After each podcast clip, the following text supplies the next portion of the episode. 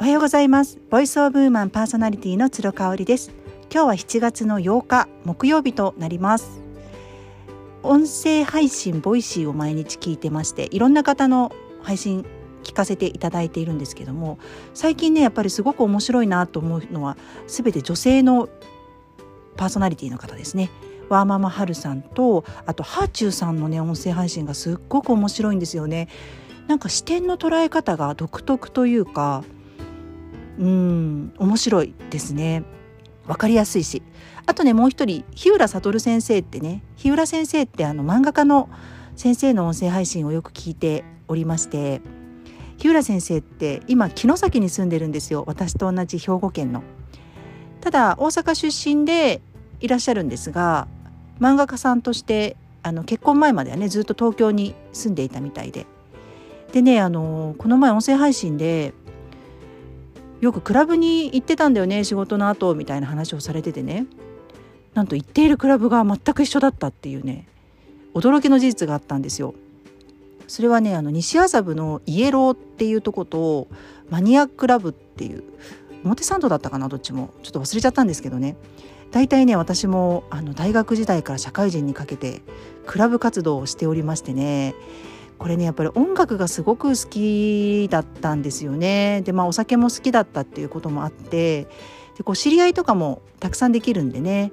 年上の方が多かったかな。大学生とかあんまりいるクラブではなかった気がしますやっぱりねそういうのはね六本木が多かったんですけど私あんまり六本木が好きじゃなくて青山とか西麻布にね背伸びして行ってました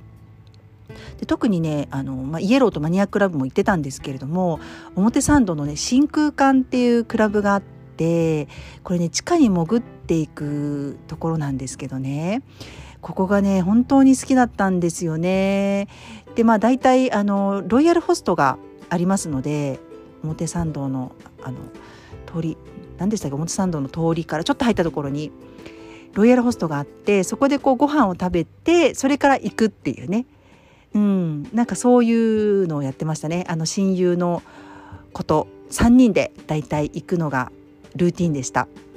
それでね、まあ、電車なくなっちゃうんでタクシーで帰ったりとかあの高田馬場に親友の子が住んでたんで高田馬場のその子のお家に泊めてもらったりとかしてね。なんかねもう朝の3時か4時ぐらいまでクラブに行っていくつもいくつも回るんですよね真空管行って、まあ、ちょっと今日音楽いまいちだねみたいなで知り合いもそんなにいないねってなると西麻布とかあとあの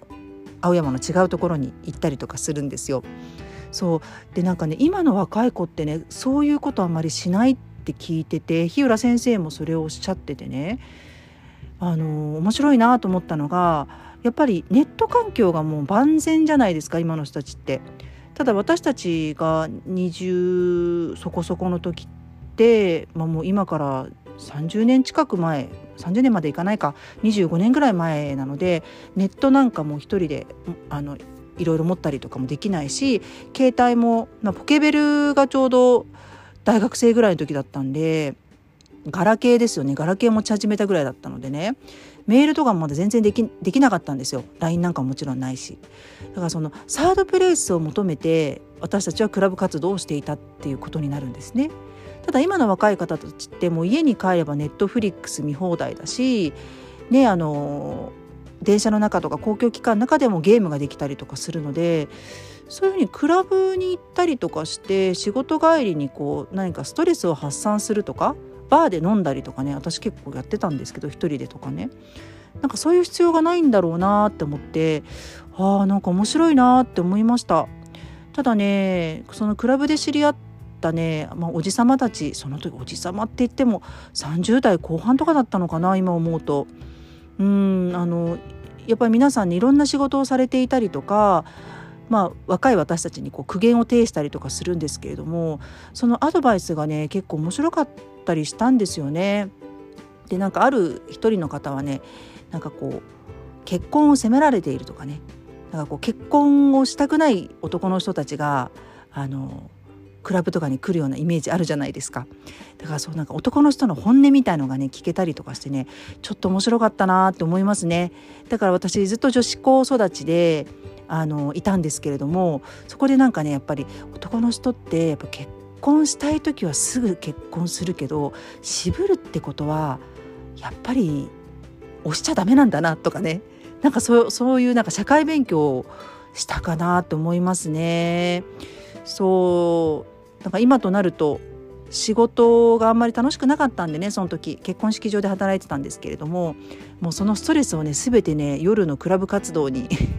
注いでたっていう感じはしますね。まあ、私が1回目の結婚するまでそのクラブ活動は続いてて親友たちとすごく楽しかったっていうお話を今日はさせていただきました最後まで聞いていただいてありがとうございます